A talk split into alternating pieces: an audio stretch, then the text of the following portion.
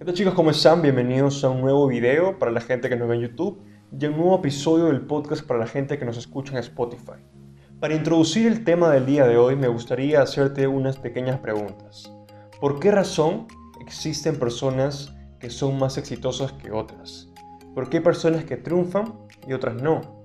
¿Por qué hay personas que mejoran cada día mientras que otras se estancan donde están?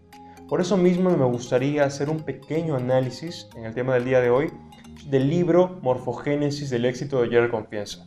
Es un libro que se acaba de lanzar hace unos días en Amazon y justamente lo he terminado hace un par de días y he podido ver o me ha cambiado esa perspectiva acerca de cómo podemos transformar nuestra vida, cómo podemos pasar de un punto A a un punto B.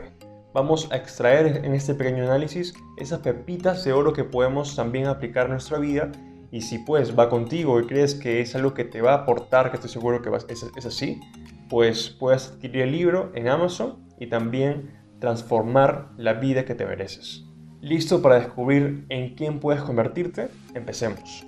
El libro se basa en cuatro pilares, cuatro pilares de la transformación. Y bueno, no hay mejor manera de introducir estos pilares que en una pequeña historia, una pequeña historia que ha sucedido en la vida real. Todo sucedió en el año 1992 en California, en una escuela en Long Beach.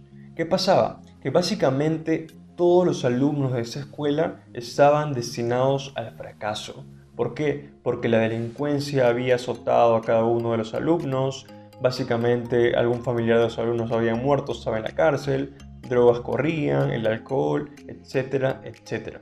Entonces, ¿qué pasaba con eso? Que bueno, básicamente los profesores estaban resignados a que cada alumno de esa escuela pues fracasara, que sea una persona, eh, un delincuente, una persona que esté en vicios o en cosas negativas. Pero todo cambió cuando la profesora Erin Rugel vino a esta escuela a poder trabajar en un aula y no sabía lo que esperaba realmente. Ella pensó que bueno, era una escuela normal. Sin embargo, cuando fue a su primera clase, que le había tocado, pues se dio con la sorpresa que los alumnos eran completamente desobedientes, escapaban, no, iban a clases, la asistencia era mínima, le insultaban, le hablaban mal y todo eso le afectó al inicio a ella. Nadie le hacía caso, nadie le escuchaba, los alumnos estaban en otras actividades, se, se salían cuando se le daba la gana, entonces ella se sentía mal con eso, pero no se dio por vencida. Lo que hizo fue lo siguiente, fue entenderlos, fue escucharlos, fue ponerse en el lugar de cada alumno, de cada persona que estaba en el aula, cosa que ningún profesor había hecho. Entonces, al, momento de hacer esta acción de la profesora, los alumnos vieron que ella estaba interesada por, por ayudarlos. No era una persona pues externa que no le importaba nada como otros profesores, sino que realmente estaba interesada en poder aportarles algo a sus vidas de los alumnos. Entonces, ella se, podría decir que se introdujo en el ser de cada uno de los alumnos para así ver sus problemas, ver sus debilidades, sus fortalezas, conocerlos un poco más y así ayudarlos de una manera creíble, una manera que realmente funcione. Una vez que los alumnos se dieron cuenta de todas las fortalezas que tenían, de que su autoestima realmente estaba baja, pero tenía la capacidad, o mejor dicho, las capacidades para mejorar, fue cuando ellos mismos intrínsecamente se dedicaron a mejorar sus vidas. Ya no estaban en drogas, ya no estaban en delincuencia, ya no se dedicaban a robar, ya no estaban en una situación negativa, sino se enfocaron en realmente ayudarse entre sí para mejorar. Para que suceda eso, la profesora Erin utilizó un sistema, un método, un método de enseñanza que ningún profesor lo había utilizado hasta la época. Era algo como que fuera de lo común por eso que todo el mundo estaba en su contra. Los profesores la miraban mal, la directora también la, casi la despide, pero a pesar de ello, ella siguió con su sistema aplicado, un sistema comprobado, para así ayudar a cada alumno de su aula. La profesora Erin no solamente era una profesora que enseñaba a los alumnos en las clases, sino era una mentora, una persona que se preocupaba por los problemas de los chicos. Iba a su casa, salían a incursionar, salían a actividades, iban a comer, o sea, se preocupaba por ellos y los guiaba hacia la meta que realmente tenía cada alumno. Y el hecho de que cada alumno tenía un problema relacionado con el otro, con el otro alumno, Entonces, esto sigue que cada uno se sienta identificado con el otro, porque al fin y al cabo pasaba los mismos problemas. Quizás un padre había fallecido, quizás un familiar estaba metido en drogas, o había delincuencia. Entonces, cada uno, como pasaba los mismos problemas, se sentían identificados. Y eso hizo que cada uno trabaje entre sí, sean unidos para así mejorar, para así transformar su vida. Y te estarás preguntando, bueno, ¿y qué logró la profesora con los alumnos? Al final, ¿en qué quedó la historia?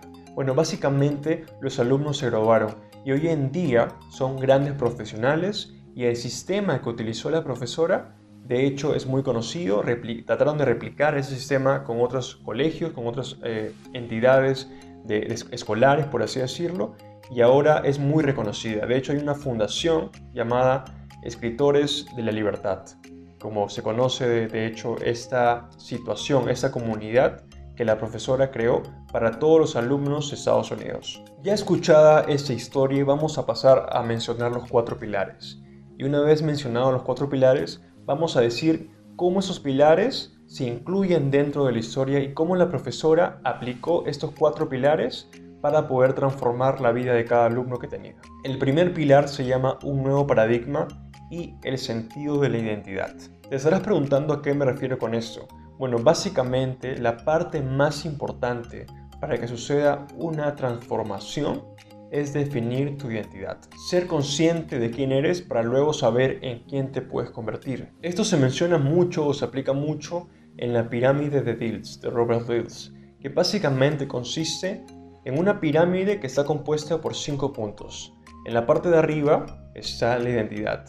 Luego está los valores y creencias. Lo siguiente es las capacidades. El punto número 4 son es el comportamiento, conducta y por último es el tema del entorno. ¿Y cómo se aplica esto en nuestra vida? Bueno, básicamente si tenemos un problema, en este caso supongamos que es una persona que fuma, un fumador y quiere dejar de fumar, no se trata de que la persona deje el ambiente o deje los amigos, sino no puede haber un cambio si la persona no cambia su identidad, no cambia sus valores o sus creencias acerca al tema de fumar.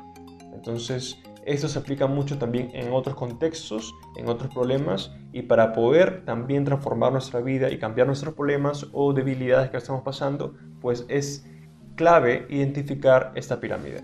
Y ahora, ¿cómo este pilar se relaciona con la historia? Pues básicamente en, el tema del sentido de identidad, en el tema de un nuevo paradigma, la profesora que hizo, la profesora fue empática con cada alumno, a diferencia de los, demás profesores. Los demás profesores estaban resignados a que los alumnos sean delincuentes, estaban, resignados a que los alumnos sean eh, drogadictos o alcohólicos. La profesora fue empática con ellos, trató de ayudarlos, de definir sus fortalezas, sus debilidades, transformar esas creencias que tenía cada alumno, ese sentido de identidad, ese concepto de uno mismo, para así poder mejorar, para así poder cambiar, darle un giro a al chip que tenía incrustado con toda la vida que tenían anteriormente. Y esto hizo que las personas se sientan más confortables, que su autoestima pase de, de acá para allá. Y es un punto importante para que luego procedan los siguientes pilares, que vamos a hablarlos en el siguiente punto.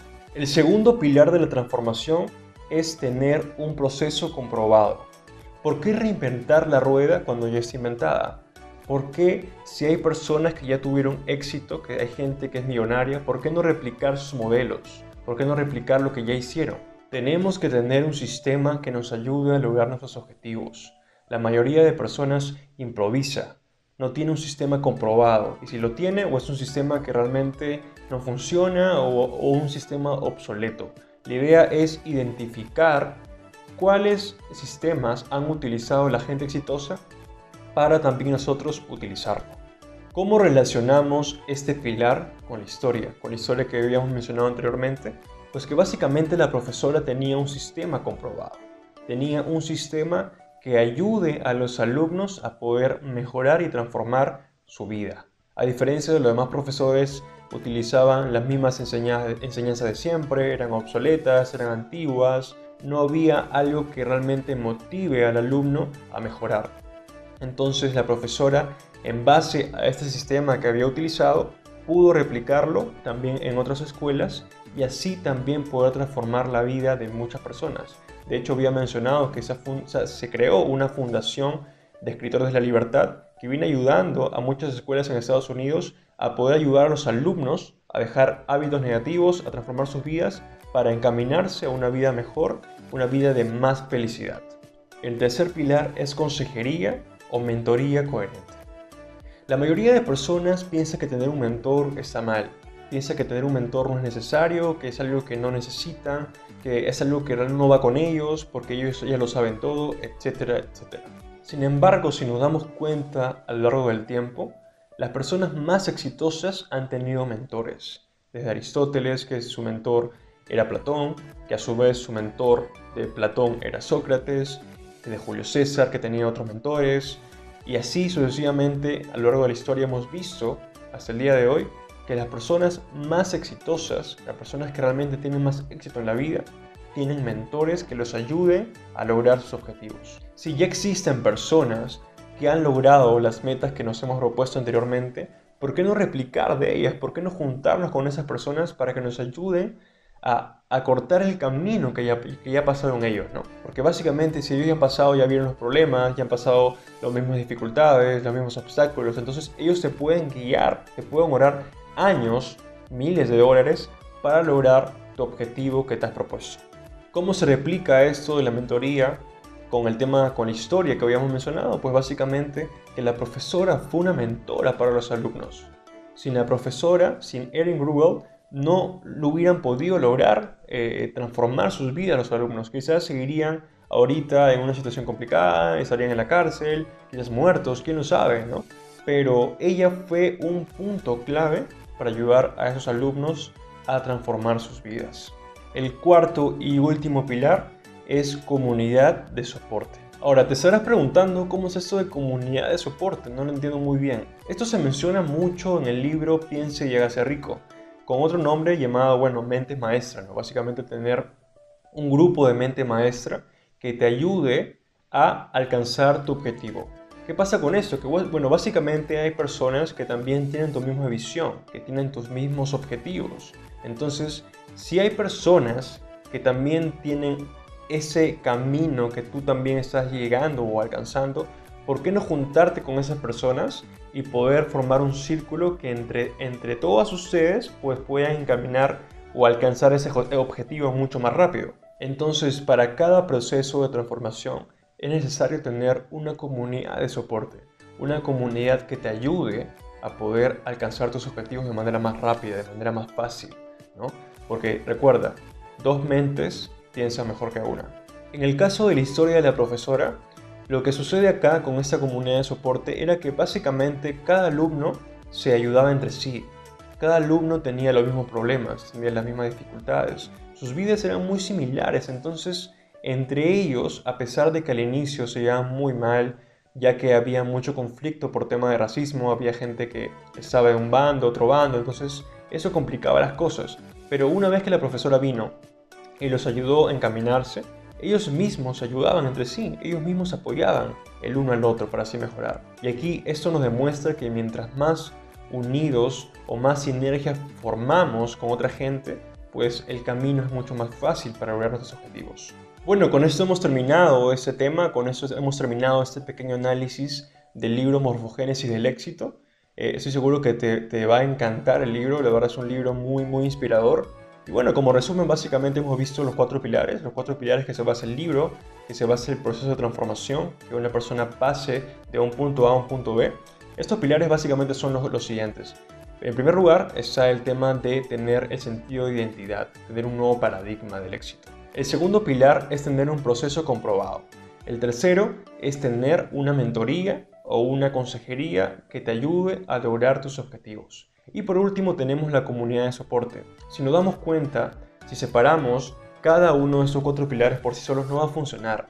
Hay mucha gente que está rodeada de, gente, de gente exitosa, de gente positiva, pero así al fin y al cabo tampoco logra sus objetivos. Entonces, también si cambiamos la perspectiva y vemos que, por ejemplo, el tema de la mentoría, hay mucha gente que tiene mentores, pero a pesar de tener mentores, su vida no es la mejor. Entonces, tenemos que formar o sincronizar los cuatro pilares, cumplir los cuatro pilares para realmente tener un proceso de transformación.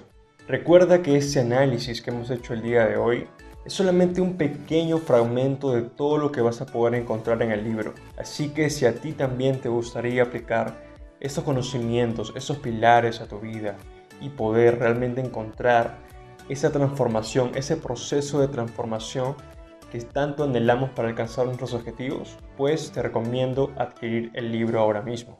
Puedes encontrarlo en la descripción de abajo que te va a llevar directamente a Amazon para adquirirlo a un precio módico de solamente 2.99 dólares por lanzamiento. Y bueno, antes de despedirme me gustaría mencionarte un mensaje. Recuerda que tú estás en la capacidad para alcanzar todos tus objetivos que te propongas.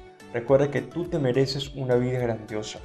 La clave está en encontrar ese paso a paso a seguir para transformar tu vida, para realmente encontrar ese proceso de transformación y lograr los objetivos deseados. Y esto vas a poder encontrarlo solamente en el libro Morfogénesis del éxito.